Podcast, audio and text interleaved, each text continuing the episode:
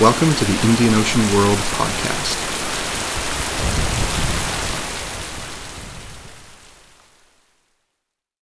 Welcome to the Indian Ocean World podcast. My name is Philip Gooding, a postdoctoral fellow at the Indian Ocean World Centre, McGill University in Montreal, Canada. Our guest today is Dr. Joseph McQuade. Dr. McQuade is the Richard Charles Lee Postdoctoral Fellow in the Asian Institute at the Munk School of Global Affairs and Public Policy at the University of Toronto.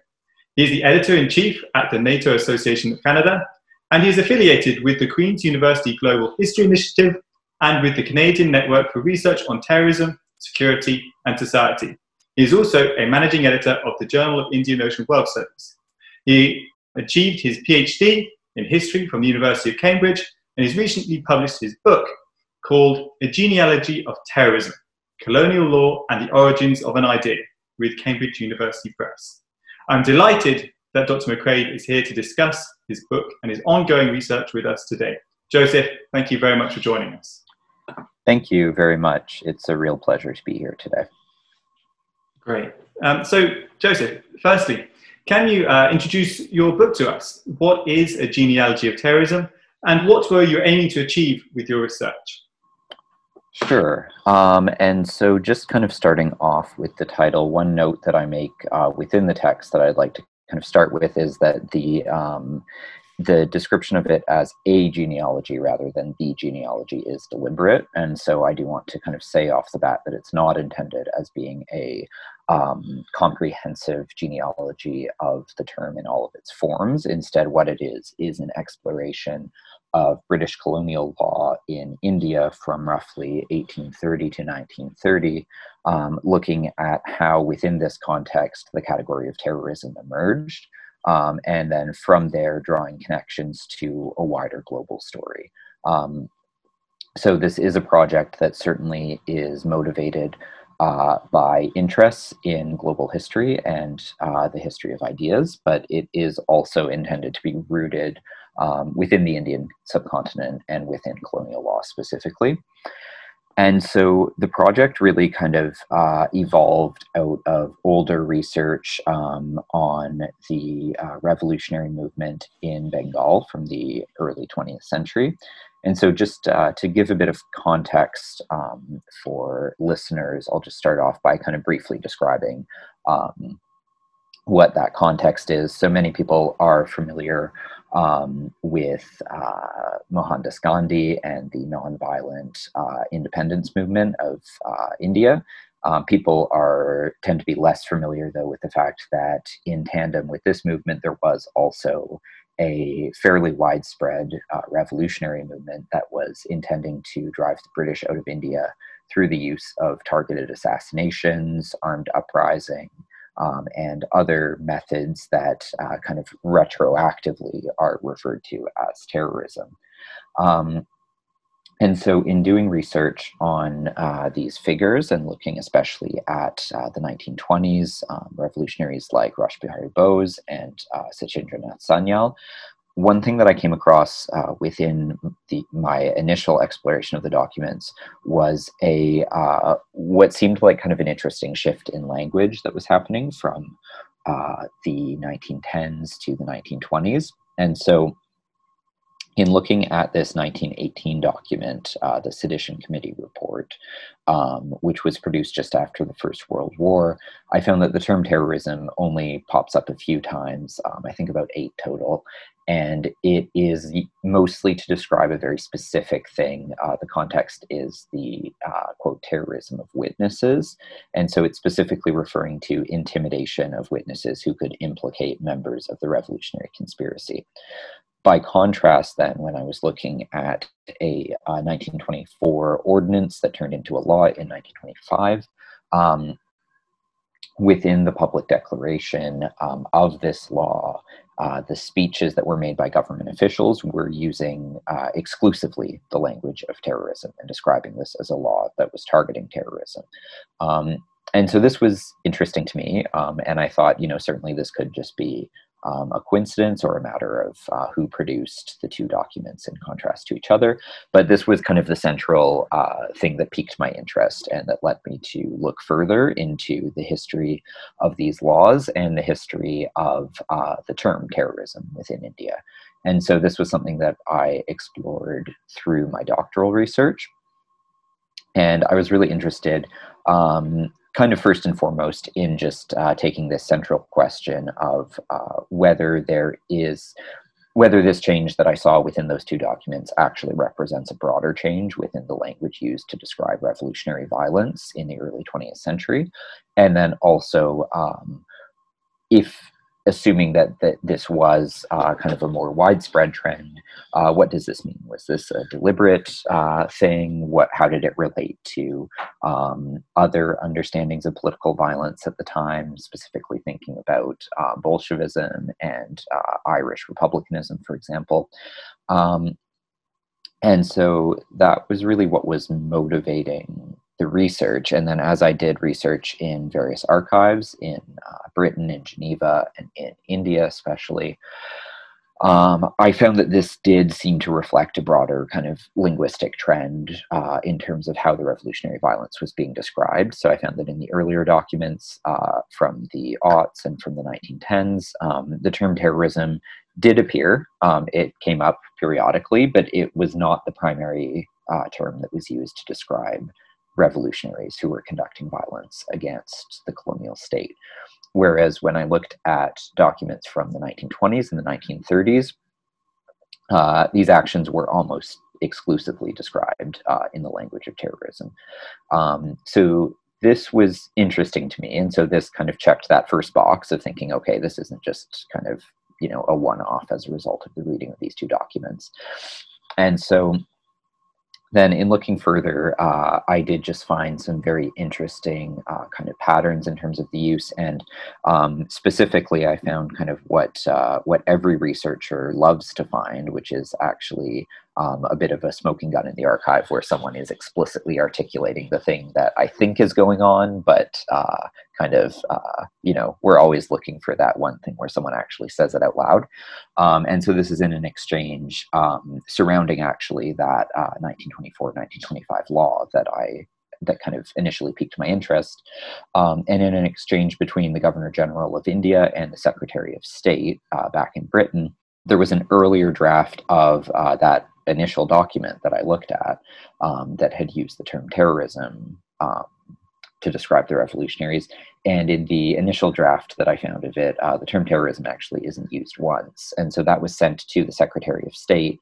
Um, and so I then kind of found the actual version that had been sent back with red markings on it. Um, and so what the Secretary of State had done is underline the terms revolutionary, which had been used by the Governor General, and written terrorist over top. Um, and so the governor general, in responding to this, um, so the secretary of state doesn't actually uh, explain his rationale, he just makes the edits. Uh, but then in responding to it, the governor general says, um, I actually think that the term revolutionary is more appropriate in the Indian context. Um, however, I understand that the term terrorism um, will make this easier uh, to convince our colleagues in the British Parliament of the necessity of the law. So I'm fine with you making those changes, to paraphrase. Um, so this was quite interesting to me because this did indicate that um, that shift in language was actually, at least on the part of some officials, a conscious effort um, to shift the way of describing the revolutionaries from revolutionaries uh, to terrorists. And so that is kind of the uh, that's kind of the central story of how the project took shape and then kind of uh, how I felt that it actually warranted kind of the inquiry that I was giving it. Um, and then from there, it was kind of a matter of expanding further, thinking about um, going kind of both forward and backwards in time. So uh, moving back into the 19th century to see before the term terrorism started to be used, what are some of the other terms that were used to describe um, people against whom emergency laws were deemed necessary. Um, and so this led me to look at uh, sources describing the so called thugs of India, um, pirates, uh, fanatics, um, very briefly this term of uh, running amok, which was used in Malaya. Um, I don't expand too much on that in the um, in the book, but this is another term that is kind of in common parlance today. You say someone runs amok. Um, this is also had a very kind of specific um, medico-legal pathology in terms of what it described about the supposed kind of fanaticism and irrationality of uh, Malayan warriors. Um, and so that was on the one end kind of moving uh, backwards in time and then also moving forwards in time to uh, 1937 which is the first international law that explicitly targets terrorism. So there had been an earlier convention uh, that had been addressing international anarchism as it was called um, which i mean for all intents and purposes there is a huge amount of kind of cross pollination in terms of these two categories in this period.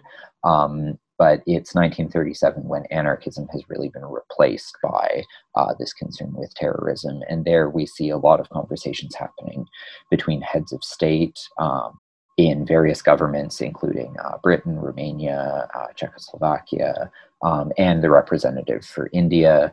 Um, which was a member of the League. I won't get into all of the intricacies of that, but that in and of itself is an interesting story because India was the only member of the League of Nations that didn't actually have its own sovereignty. So it was um, British and semi sovereign princely representatives were the Indian representatives at Geneva, um, and then we're kind of speaking for the Indian population that didn't itself have any kind of actual representation. So, I mean, that's kind of its own interesting story. But um, so that kind of gave me a chance to look at um, to situate this story within a larger context and think about how the term uh, was being understood at the level of international law.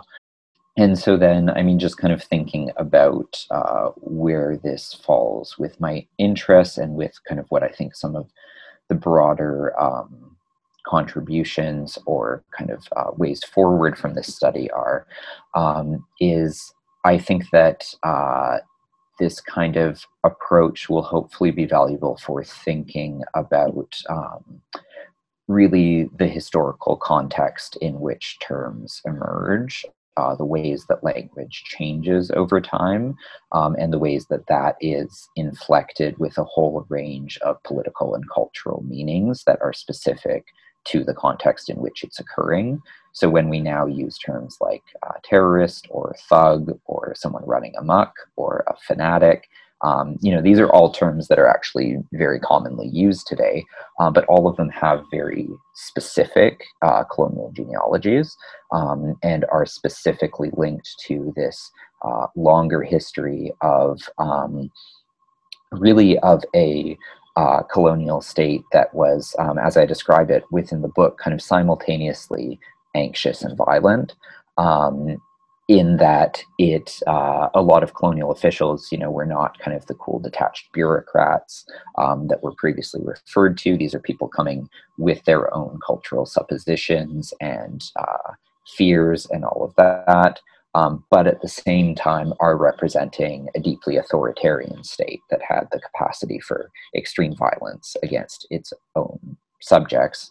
Um, and then I kind of mention a few examples, um, like the uh, executions of Namdhari Sikhs or uh, the reprisals after 1857 or the Amritsar massacre. Um, but so uh, yeah so this kind of tension between that anxiety on the one hand and the capacity for state violence on the other hand um, is really it's at the intersection i think of these two themes that we see these terms emerging as ways of labeling uh, groups that are viewed as threatening by the colonial officials. And so um, just on kind of a final point of clarification um, so it's uh, you know the study is not does not at all claim that kind of um, you know that terrorism and thugs and uh, fanatics that these groups didn't exist because they did you know there's uh, ample evidence of all of them within the historical record. Um, but it's more about how in really all of these cases that i've personally investigated um, when you actually do the kind of deeper archival digging and look at what is going on in local contexts, you usually see that these groups that are labeled with these very kind of u- universalizing terms, so terrorists are seen as kind of terrorism is something that's seen as kind of transcending borders and being a global category of analysis when actually when we go and we look at the revolutionary movements we see a wide range and the kind of overlap between so-called terrorists versus revolutionaries versus even as i argue in chapter three um, nonviolent political activists as well. There is a lot of slippage between these because terrorism often is more of a tactic than an identity marker um, and so when it is instead imbued with that sense of being an identity marker, um, it becomes a way of homogenizing what is actually a very heterogeneous category. And the same really applies um, if you look at Kim Wagner's work on Thuggee. We see that the so called thugs who were seen as this kind of pan India organized conspiracy of Kali worshippers that had a specific set of rituals and their own language. Really, what we see is actually a very kind of loose collection of different bandit networks and highwaymen and demobilized retainers. Um, and then, so the same goes for pirates and the same goes for fanatics. And so, when we say that these categories are being produced or constructed, it's not that they're being conjured out of thin air, but it's that they are being articulated in a specific way or through specific legal measures in response to uh, threats that may or may not be legitimate, um, but which are then kind of uh, articulated in a way that is intelligible um, to colonial officials and which can often be uh, really at odds with the way that they would have been understood within kind of local or indigenous societies. Thanks for that, Joseph. Uh, yeah, it's a really fascinating book, and I really enjoyed reading it. I'm really pleased that you introduced it to us uh, as well. Just very much on a broad level, um, terrorism is a word that we're all very familiar with it's a word that hits our airwaves frequently, all the time. Um, and I just wondered how much does this present context uh, shape your research and also shape your interest in the research as well? Mm-hmm. Yeah, I mean, I think that's. Uh, I think that's a great question. I mean, I'm definitely part of this generation that has grown up within the context of you know the war on terror. Um, I mean, certainly nowhere you know comparable to the extent to which that's been true for people um, in uh, in the Middle East or Central Asia or uh, other parts of the world. But I think for anyone who has kind of grown up, um, you know, around kind of the turn of the 21st century, this was really the defining global event and i think continued to be until this year really whereas now kind of that's probably true of um, coronavirus and so probably in 2040 we'll see this big emergence of scholarship on uh, you know pandemic disease. Um, so yeah i think that that definitely uh, there's no denying that that has kind of shaped uh, my interest. Um, i very distinctly remember 9-11 uh, because it was my 11th birthday. Um, and uh, so i have you know very clear memories of that happening and of kind of um, everything that followed that. And so, certainly, I think it's impossible to think about terrorism today without uh, approaching it to some extent from that perspective of the present. Um, and that's really part of why my intention with the book is to try um, for my readers, but also for myself as well, to better understand um, kind of how we can try to um, step outside of that is probably not the right phrase because probably not possible, but how we can think through that and how we can uh, try to understand where this came from and kind of try to at least imagine a kind of pre 9 11, and I mean beyond that, a pre World War II uh, understanding of what terrorism actually meant. And I mean, one thing that was really striking to me is that when I was looking at these documents from the 1930s, um, there are just so many resonances with the current discussions today. Um, and the same really even goes is true if we look at the anti-thug campaigns as well. Um, and so this is really kind of thinking about how our current kind of intellectual landscape on this topic has emerged from kind of a longer trajectory of contexts and events um, I think is really one of the uh, definitely one of my preoccupations with uh, with engaging in this research for sure. So you mentioned in there about trying to um, think through it from a pre 9/11 standpoint and also a pre World War II standpoint. Um, but you also note in kind of the formation of this project, um, it was from this discrepancy between references in a document, in a colonial document in 1918, and then the law of 1924 to 25. This immediately makes me think that World War One plays a significant role here. Um, how does World War One shape this genealogy of terrorism, this emergence of terrorism as a discourse? I suppose World War One, and I suppose actually its aftermath here too. Yeah, absolutely. Um, and it is kind of a funny element of the book is that I don't quite explicitly answer this, and I think part of the reason that I steer away from having kind of a clean answer to that is that I don't know that we can. I think that there are so many different kind of um, different strands at work here, and so I kind of instead try to flag some of the historical trends that are happening and how those are shaping uh, understandings without necessarily saying that there is kind of one or three that are kind of exactly how this is happening. But I mean, just in terms of that context, um, so a few of the uh, kind of interrelated themes that I think are necessary to bring up. Um, so, in international terms, uh, the two things would be, of course, uh, the uh, Wilsonian notion of self determination um, and the Bolshevik Revolution. And so these were uh, very much these two ideas were very much in conversation with each other. Um, Wilsonian uh, self determination um, and kind of Bolshevik ideas about international revolution were really kind of working um, as competing themes from the beginning. And so, you know, we're very familiar with the Cold War. Um, but this is, uh, you know, as scholarship has shown, there is kind of an international, uh, not a Cold War, but a kind of battle of ideas between these two strands of international thought. And so, just in terms of their consequences, um, so, I mean, Bolshevism, uh, like the French Revolution in 1789, which totally shaped the politics of the 19th century, the Bolshevik Revolution in 1917 really kind of lays the groundwork for uh, the possibility of imagining toppling a state that seems invincible. And so, for uh, many, you know, whether in kind of political or nationalist or ethnic terms, you know, that revolution could come to mean a range of things for a range of people. And so, in terms of what is kind of both inspiring uh, this kind of political radicalism, um, as well as what is motivating the fears of uh, national and colonial governments um, in looking at what happens to kind of their contemporaries in Russia, um, this is a major strand that's influencing things. Uh, Wilsonian self determination, the idea that um, people have a right to uh, their own nation state. I mean, of course, as you know, many have pointed out, um, this was never intended to apply to the colonies. This was a European idea that was really about kind of the Balkans and Central Europe. Um, so Wilson certainly never intended self determination to apply uh, beyond Europe's borders.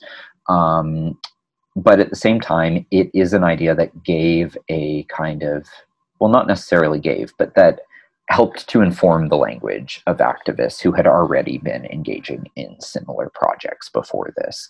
Um, so, nationalist movements like that in India did not come out of self determination. It wasn't kind of that, you know, Wilson declared this and suddenly people were picking up on it. They had already been uh, fighting for this for you know decades prior.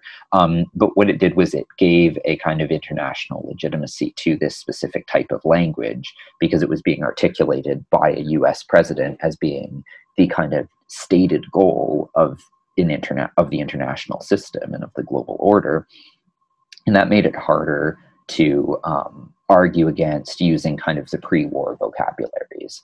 And so I think that this is part of what shaped this kind of uh, need for a new vocabulary.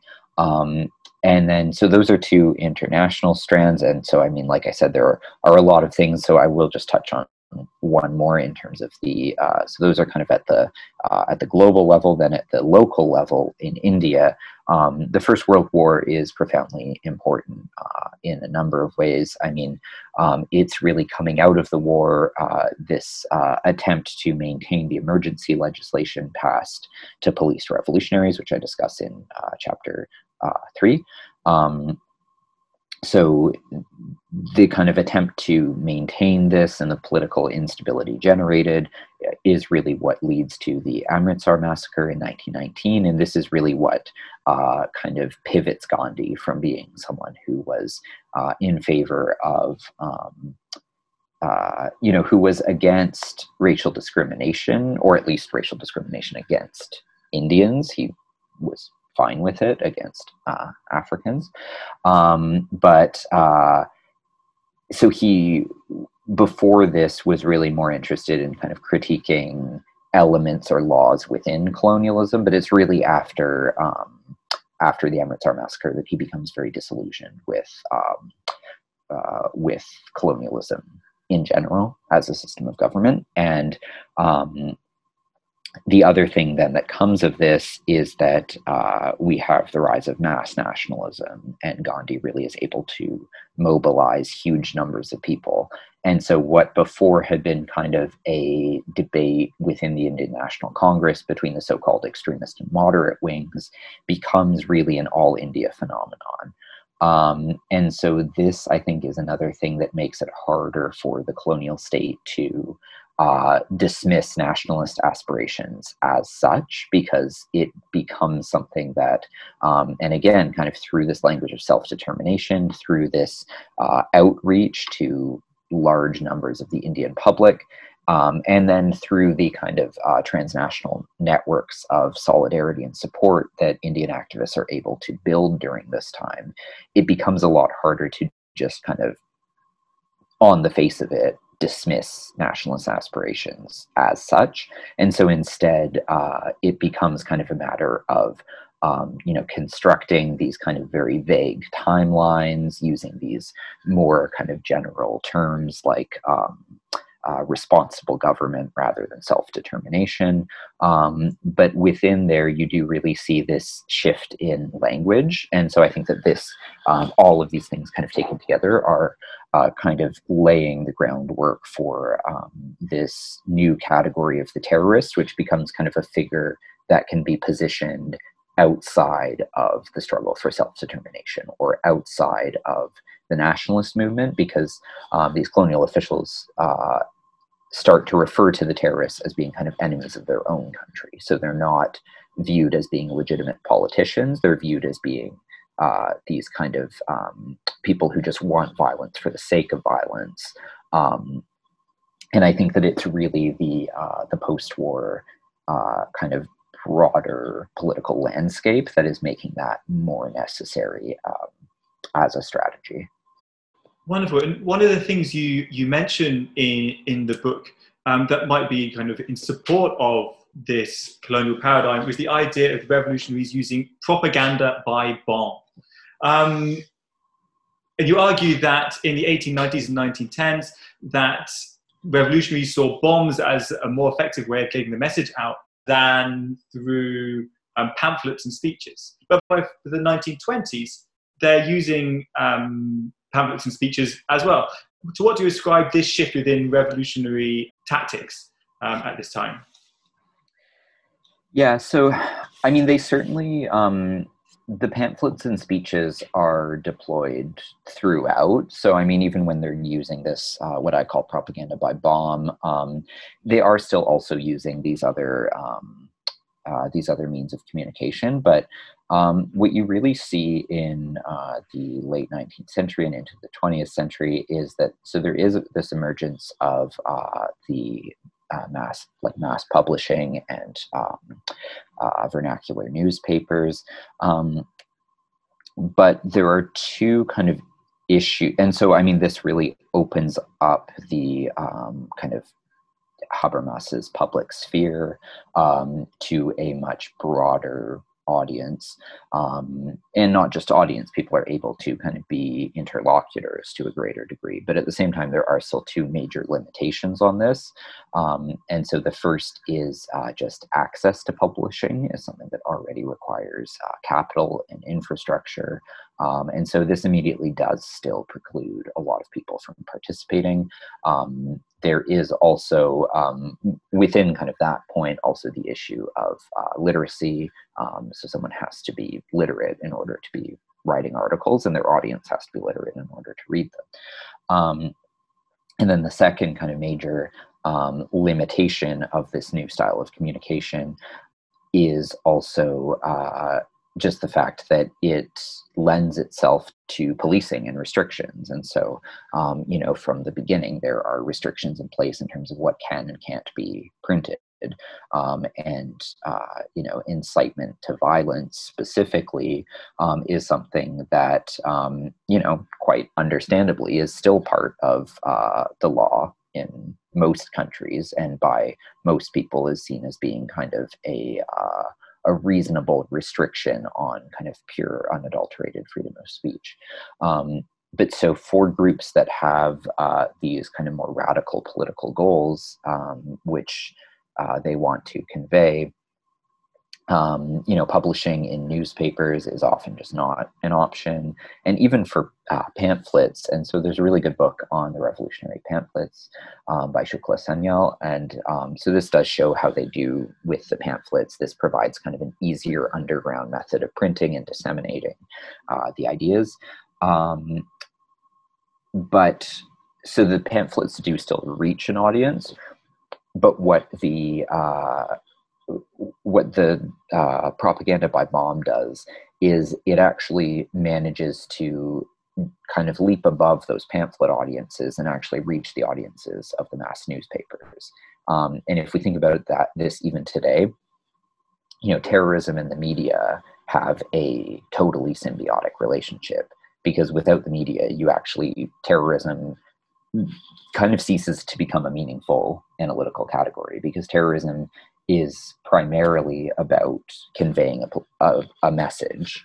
Um, so it's the use of violence to convey a message in very, like, that's kind of the most loose and expansive definition of terrorism, probably, which, and I think that that expansiveness makes it probably better than many definitions because it uh, kind of is more applicable to a wide range of contexts rather than being kind of specifically determined by a particular group of interest. But um, so uh, what happens then with this relationship between terrorism and the media is that when you have an attack carried out by terrorists, whether we're dealing with the current, uh, like contemporary setting or a historical setting, um, it gets reported on because it you know makes for interesting news. People buy newspapers that talk about terrorism. People subscribe to websites that talk about terrorism.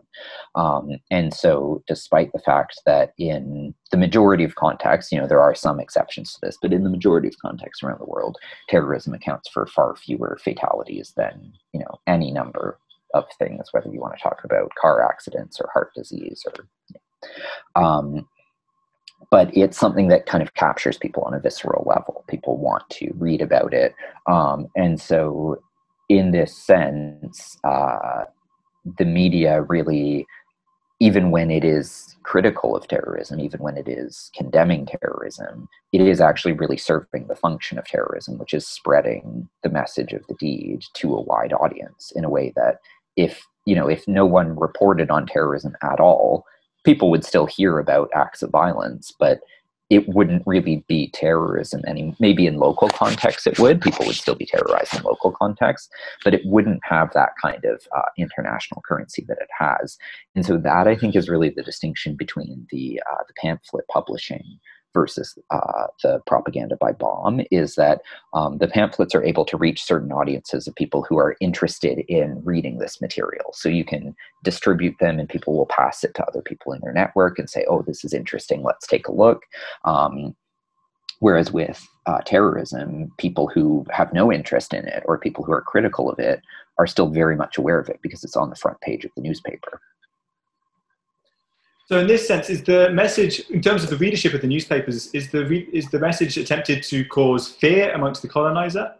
Um, but also, does it does violence in and of itself in this colonial context did it serve as a recruiting tool as well? And I kind of want to, kind of my perspective coming into this would be is from independence wars in Africa. Um, and Fra- Frantz Fanon is is one of the major thinkers here, uh, and he writes um, in Wretched of the Earth, and I don't think he references India um, in Wretched of the Earth, and I'd have to reread it again to, but I think there might be some applicability here, which maybe you could contact on. Mm-hmm. And he writes, um, at the individual level, violence is a cleansing force.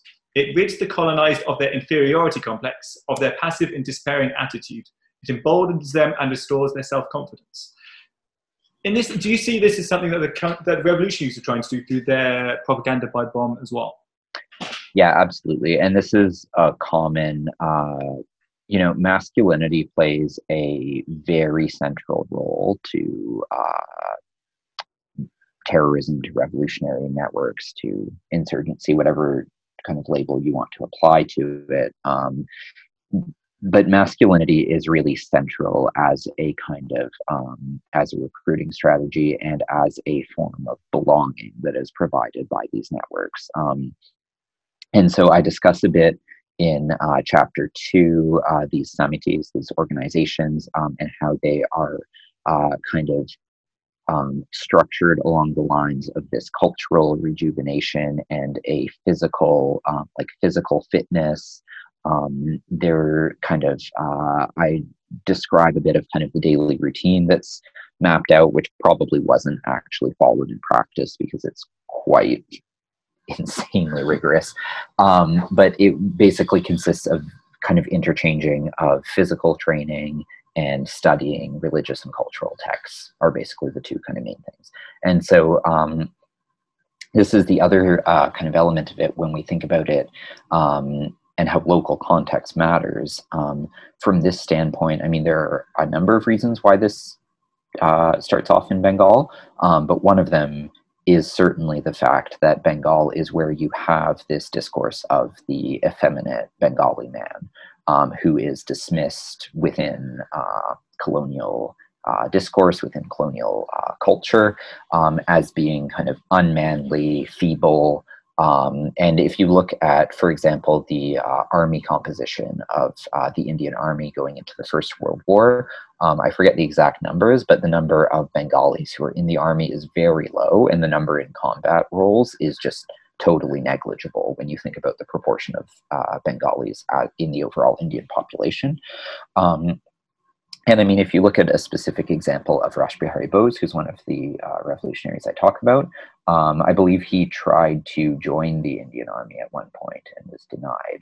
Um, and I, there were certainly a few of the revolutionaries who that was the case for. Um, and so you do really see that um, there is this desire to kind of, um, within the pamphlet literature too, there are specific kind of calls to uh, for uh, young men to prove themselves as men. Uh, there is this personification of India as um, a mother who is being uh, kind of dishonored um, by the British, um, who's being kind of ravished by the British. And so it is the responsibility of the Indian men to prove themselves as men by uh, protecting the honor of the kind of personification of India, and then also um, there are specific references to um, Indian women within the pamphlets too, where it says, you know, your uh, your daughters and your sisters and your mothers um, are being dishonored by the British. Like, are you need to prove yourselves as men? Um, so yeah, I think, and I think that um, you know this is.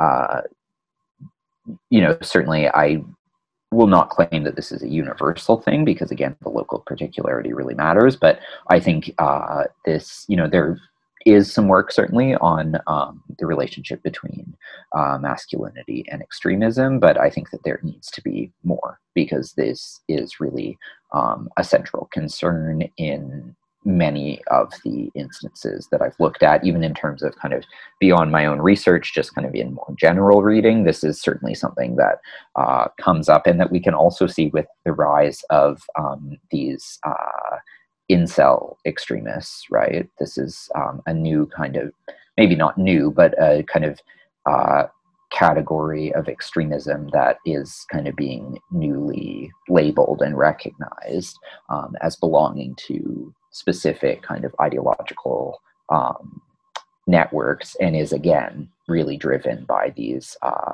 very toxic uh, notions of masculinity. Uh, thanks for answering those questions, Joseph. Um, and congratulations again on the publication of your book. Um, before we let you go, though, do you want to just uh, share with us what you're working on now? What's your what's your what's your next project? Sure. Yeah. Thank you. Um, yeah. So this is something that um, it uh, you know as a postdoc you're really supposed to you apply with your second project, but then you spend the whole time working on your first project.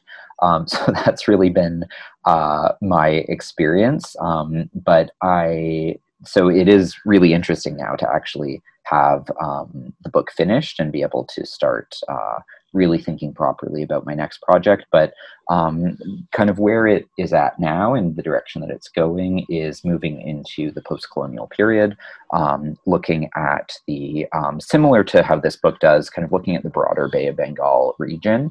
Um, so, India, uh, modern day Bangladesh, and then also moving into Myanmar um, continuing to look at um, kind of uh, emergency laws, looking at the continuities of emergency laws, um, many of which specifically build on earlier uh, colonial precedents.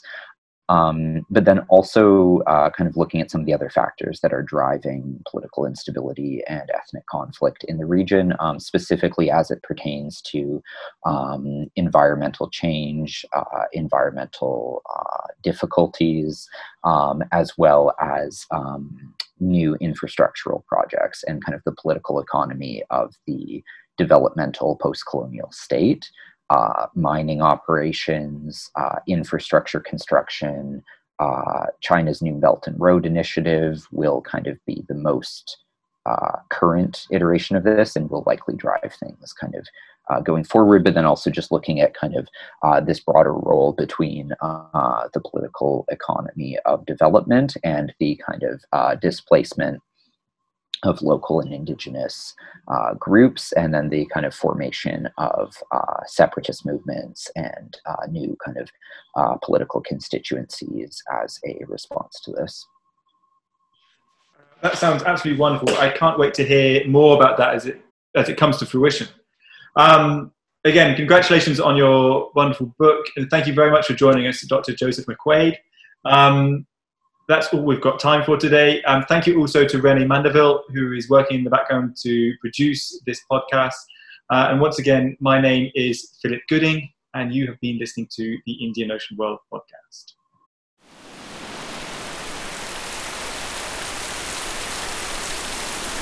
The Indian Ocean World podcast would like to acknowledge the generous support of the Social Sciences and Humanities Research Council of Canada.